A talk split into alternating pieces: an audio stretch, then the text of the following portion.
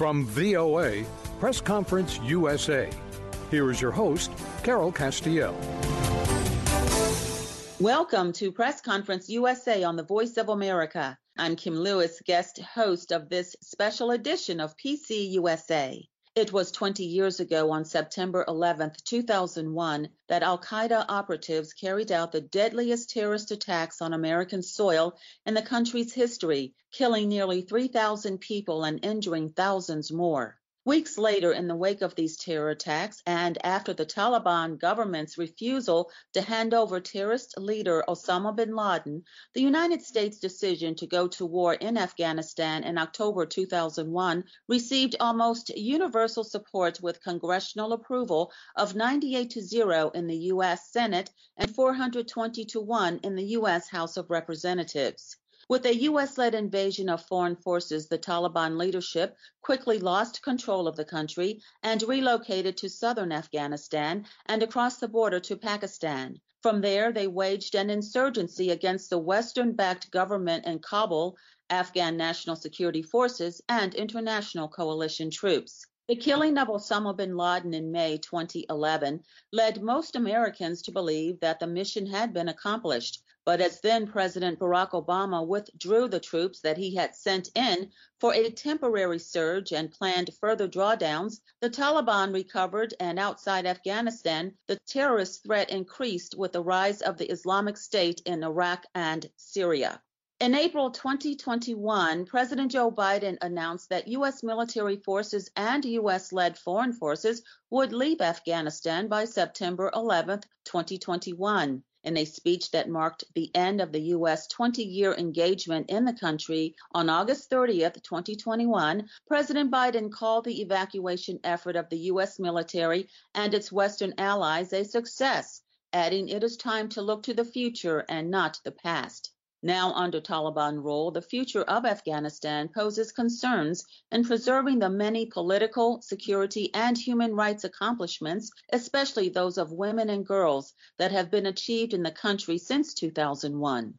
Well, joining me to discuss the past, present, and future of Afghanistan are two VOA colleagues, Chris Simkins, VOA Senior National Correspondent. It was 20 years ago this month when Chris was assigned by VOA to travel from Washington to Islamabad, Pakistan, 2 weeks after the 9/11 terror attacks. He was there for 5 weeks, covering stories about the lead-up to the war, and then in early October, the fallout from the U.S. military operations in Afghanistan. My other colleague joining us today is Carla Babb, VOA's Pentagon correspondent. Carla covers defense and international security issues. Her datelines include Ukraine, Turkey, Pakistan, Afghanistan, Iraq, and Korea. Thank you, Carla and Chris, for joining me. Well, first, does it seem like 20 years have gone by since the September 11, 2001 terrorist attacks? For many, this anniversary arrives at a time in this country that ranges from being very personal to sweeping. Even those who were very young at the time can still recall that day. So before we get into the show, can you share with us how that day affected you on a personal level, Carla? Yes, I was in high school when the 9/11 attack happened. I remember a friend of mine, his name was Jamie, running into the office. I was an office assistant in one office, and he was the office assistant in another office, and said, "Carla, turn on the TV. You're not going to believe this." And sure enough, that was when we were seeing the footage of the attacks in New York City. And as the day went on, as we found out about the Pentagon, as we found out about Shanksville, Pennsylvania, I remember looking at everybody just in utter disbelief. People could not believe what was happening. There was sadness everywhere. But one of the things that I also remember of that day is I remember how brave Americans were, how people went back in those buildings to get people, how people risked their own lives to get their friends out. And it was just such a poignant moment that I'll never forget. And I don't think any American who can remember that day, who was old enough to remember that day, will ever forget it. Chris, your memories. I was working at VOA early that morning, writing television packages for our local show that we had, when I saw on television, was watching a news program, and they had footage of the attacks in New York. It was immediately a sense of numbness and just the unimaginable happening. And for quite some time, we understood that it might be an attack, but we weren't sure. Then, as an hour or two after the attacks went by, we understood that indeed the U.S. was under attack, and there was a sense of kind of calm panic, but once it became clear that a plane had flown into the Pentagon, the government issued a release of all employees. And I just remember looking out the window and seeing gridlock traffic in downtown Washington of all the federal government employees trying to leave the city on foot, by car, by bike. I continued at Voice of America to file throughout the day and into the early evening and try to update as much information as I could for our language services, and was there till about 11 o'clock at night. And I'll never forget leaving the Voice of America headquarters and going home, and the Washington capital city completely empty. I was on the subway train, one of just a few people on there, and there was just this eerie ghost town silence. And the only thing that you could really hear were the sounds of fighter jet engines circling Washington, not knowing if there would be another attack. It was truly a day that I'll never forget in my lifetime. Yes, I think most people, as you say, Carla, who were old enough to remember, just will not forget that day and the aftermath and the rescue operations. It was just very, very riveting. Chris, looking back on September in 2001, your VOA assignment where they assigned you to Pakistan and Afghanistan, when you were in Pakistan, how were you able to get your assignments completed working as a one-man video journalist and reporter? Well, I was sent over there. Actually, I was working as a one-man band video journalist, but I was sent with another colleague, and it was a little bit easier for us to operate, and we both operated independently, by the way. We have a bureau in Islamabad with an incredible staff that helped us, so it was much easier for us to get on the ground quickly and start reporting thanks to the support of our Islamabad bureau staff. But we were doing a lot of radio at the time, and I remember all of our footage that we shot for television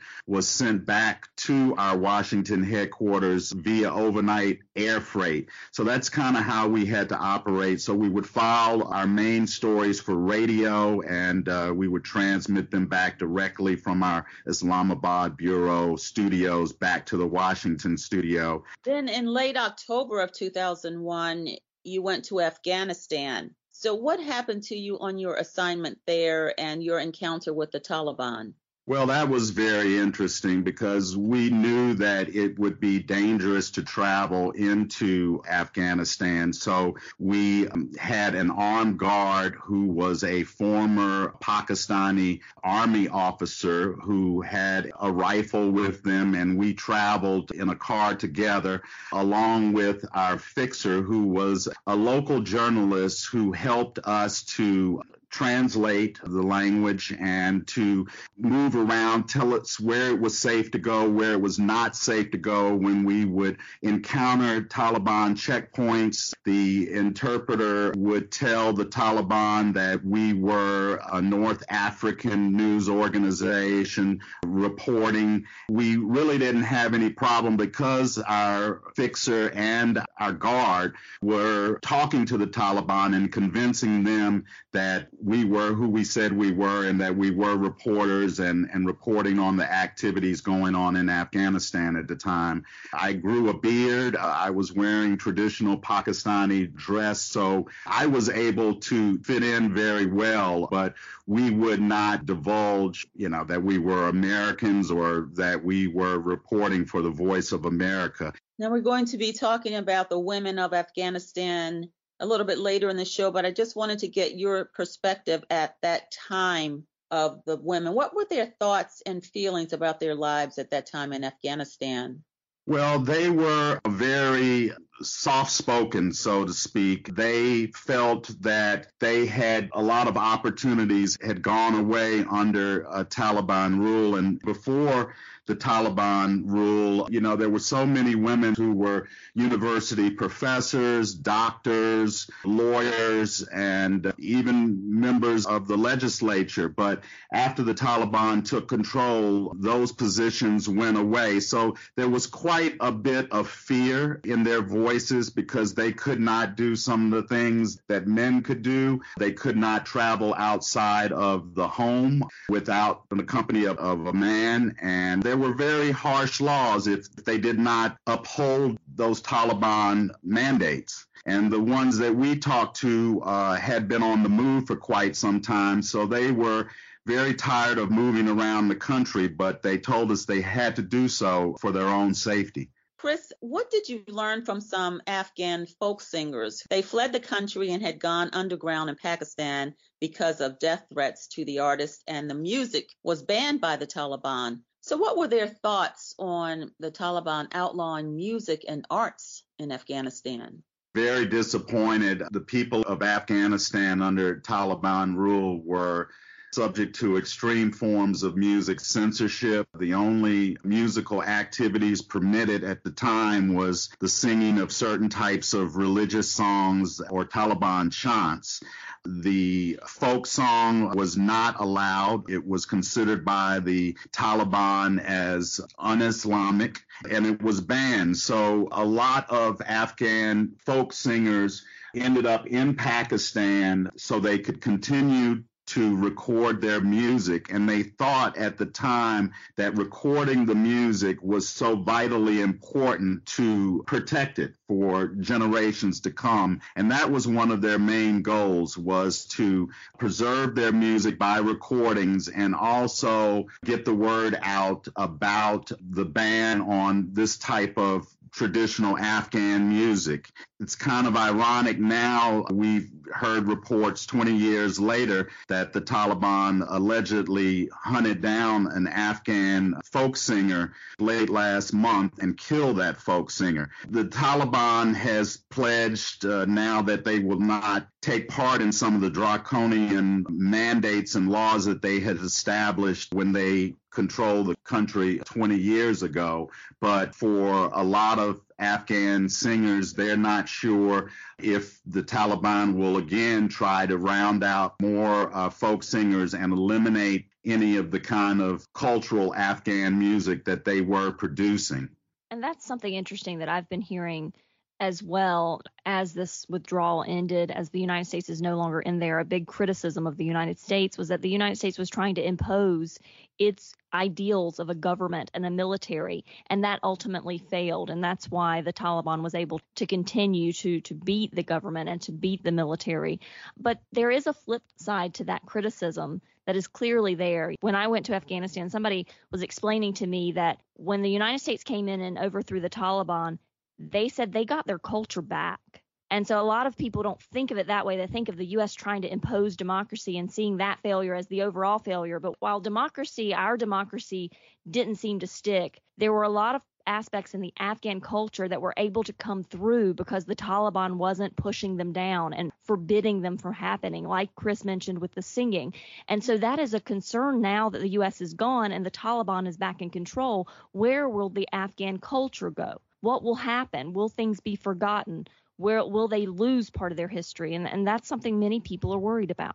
That is a very good point to bring up, and we can talk a little bit more about that after we take a short break. We'll pause now, and when we return, we'll continue our conversation with Chris Simkins, VOA Senior National Correspondent, and Carla Babb, VOA Pentagon Correspondent, as we look at the past, present, and future of Afghanistan. You're listening to Press Conference USA on the Voice of America.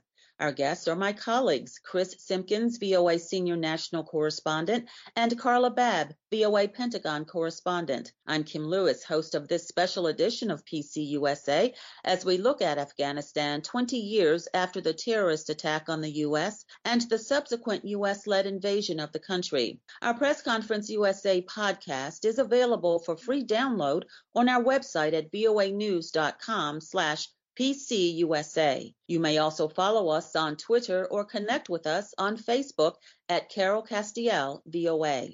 Now back to our discussion. Well, Carla, you pointed out in a recent VOA report that you did, in the chaotic effort, the U.S. managed to evacuate more than 124,000 civilians from Afghanistan, including 6,000 Americans by August 30th. However, you were able to tell the story of one woman who remains trapped in Afghanistan. Can you tell us about her? Yes, her name's Nasria. She wants us to only use her first name, and she's from California. She's 25 years old. She went to Afghanistan in June to marry her longtime boyfriend. She was planning to leave on August the 20th. She had her flight all ready to go, and the Taliban crept in and took over Kabul, where she didn't even expect it coming. So she was stuck, and she immediately tried to get the State Department to help. Her flight was canceled. She got the notification from the airlines, and she spent days and nights even sleeping on the street trying to get into that airport. She never could make it. She would show her passport to the Taliban,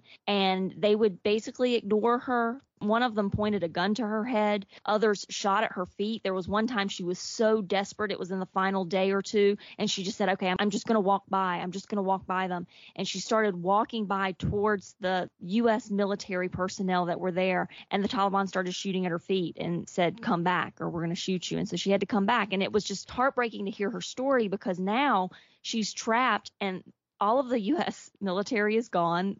The State Department is gone. She's by herself. She's hearing these reports that there are Taliban members that are walking around door to door looking for people with blue passports, trying to take her away. And so she's terrified right now. She definitely feels left behind by her government.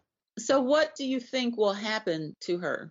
We are hoping that she can get out as soon as possible. But the frustrating thing as a journalist watching what's unfolding is there hasn't been any action from the State Department or the military yet. The U.S. completed its withdrawal more than a week ago, and you would expect movement on these fronts. We've heard a report that a handful of Americans were able to get out, but there are more than 100 of them left, and you would expect some big diplomatic effort or some big military effort, because there are Americans left behind, and nothing is happening. And there's also frustration, because I'm very close to the military community. There's a lot of frustration from veterans whose interpreters are stuck in Afghanistan. They had their SIV paperwork started, in some cases even completed, some of the family members, and they still couldn't get past these checkpoints, and they're left behind, and they're wondering what's going to happen next, because they trusted the United States when the United States said, we will be there with you. We are going to support you.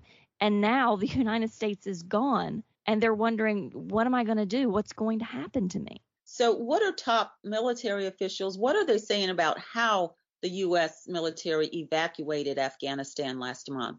Well, so General Mark Milley, he is the top U.S. general of the U.S. military. He said that there was nothing that he or anyone else saw that indicated any collapse of the Afghan army and the government in 11 days. So they said that they just simply could not, I'm paraphrasing here, but he was basically trying to make the argument for they could not have prepared for this. But I've heard from intelligence sources that when President Biden made his decision back in April, those intelligence sources were saying that there was a likely scenario where the Taliban could take the Afghan capital at the end of the year, late December timeframe.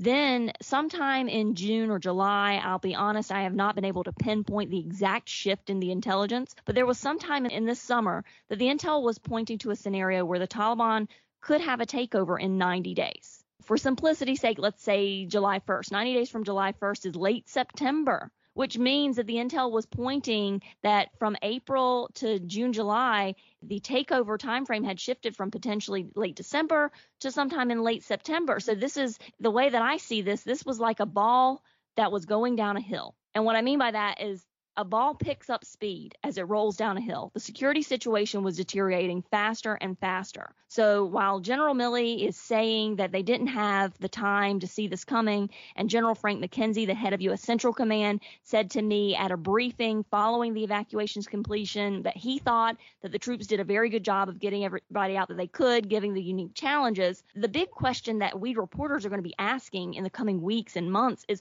why did there have to be so many unique challenges? Was the intelligence not strong enough? Who was the leadership that didn't look at the intelligence correctly? That's what we need to find out as all this gets parsed out in the coming days and weeks, because the troops, they needed to carry out a NEO. That's a non-combatant evacuation operation.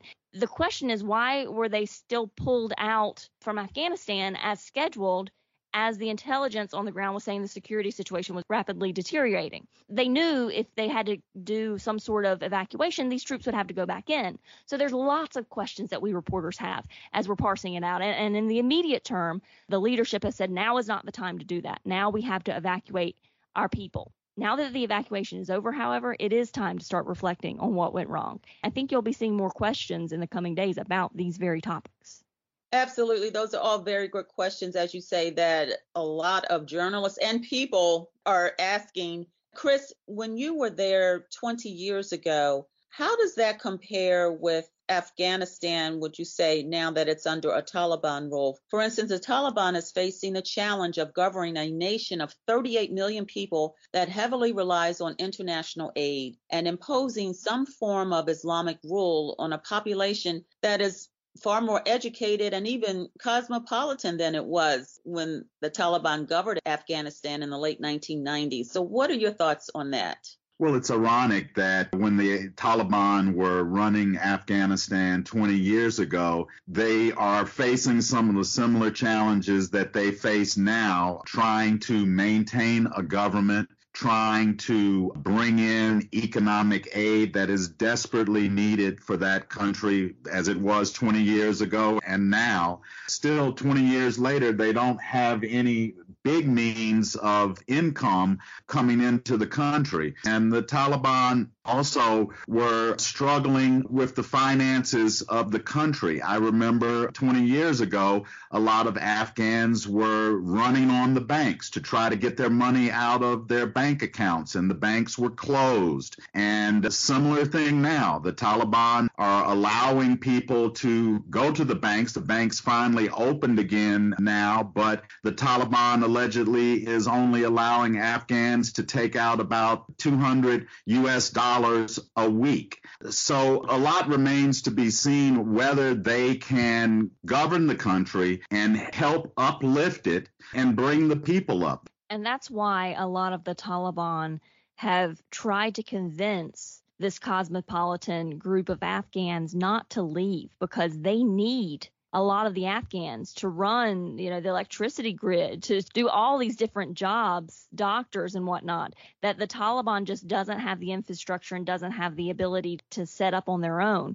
I mean, let's not forget the Taliban has managed to have an empire of drug trade money, mining, export. I've heard reports that the Taliban was able to raise up to $1.6 billion a year on these, but that can help fuel an insurgency and a group of militants, but it cannot be the way that a government can successfully run. So that will be a huge challenge for them in the coming days.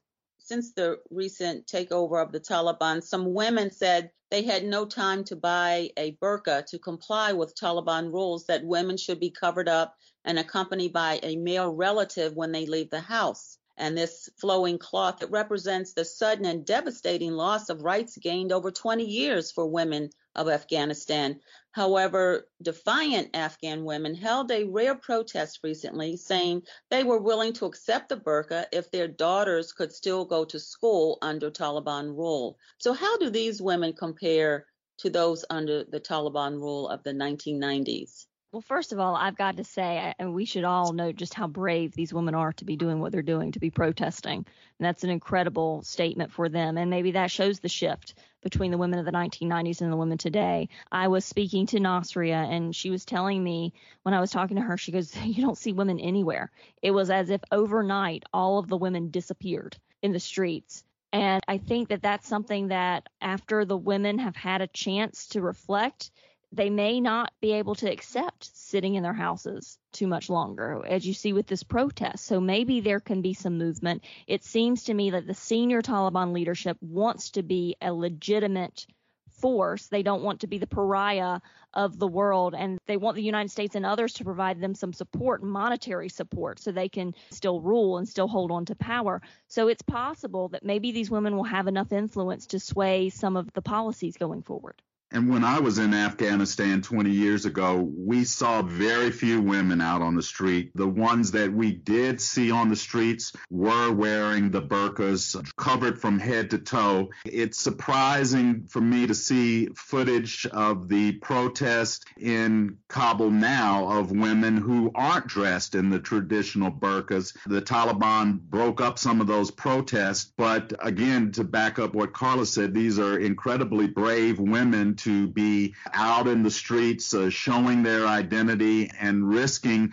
a lot of retribution from the Taliban and protesting. But I think the women now see this as a pivotal moment in the history where the world has its attention on Afghanistan, and women in the country want to show what it was like 20 years ago and what they've accomplished in the last 20 years, and they don't want to see that reversed. They don't want to go back to 20 years ago when girls, for instance, over the age of 8 could not attend school. Now, the Taliban has said that they will allow girls to attend school, and we have seen some pictures produced by them showing classrooms with boys on one side of the room and the girls on the other side. But it remains to be seen going forward how much freedom women will have in that country.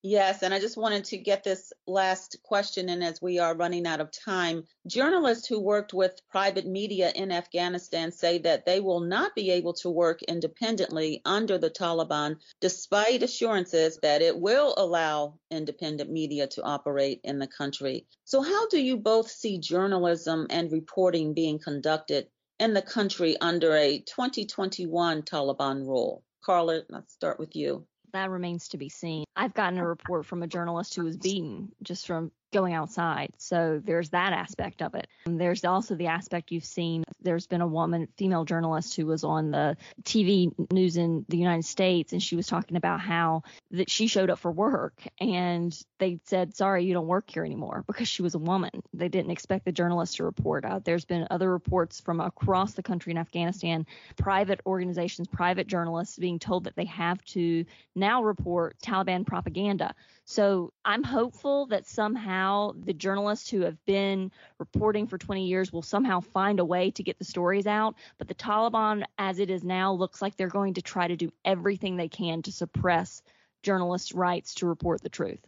Yeah, I think it's going to be a difficult situation, and I see a lot of parallels between now and 20 years ago. 20 years ago, for Western journalists operating in the country, you did have to be extremely careful, often masquerading who you were and maintaining that you were with Arab news organizations instead of Western news organizations. I think now it will be difficult for Western journalists to operate in Afghanistan, so we will rely more on local journalists to get the story out, but they're going to be under extreme pressure and have to watch their movements carefully and watch who they talk to. I think the Taliban has become a little bit more media savvy over the last 20 years, and it seems from in the withdrawal period of Afghanistan, they were allowing journalists to report on their activities who they trusted, and these were mostly journalists of Afghan descent who work in Europe, who were allowed, for instance, to follow them into the Kabul airport after the Americans had withdrawn and shown the equipment and everything. So the Taliban operate in a very loyalty kind of way. And so journalists who they consider loyal, they will allow them to accompany them and report on their activities and then push that out to Western media. But I still think journalism in Afghanistan is certainly under threat, and journalists working in the country will remain under threat. Yes, there are many challenges that lie ahead with Afghanistan, so we will all be watching and continuing to cover the country. We will have to end on that note. My thanks to my seasoned colleagues, Carla Babb, VOA Pentagon correspondent, and Chris Simkins, VOA senior national correspondent. Thank you both for sharing your experiences and insight as we reflect on the past, present, and future of Afghanistan. Press Conference USA on the Voice of America was produced in Washington. I'm Kim Lewis. Join us again next week for another Press Conference USA on the Voice of America.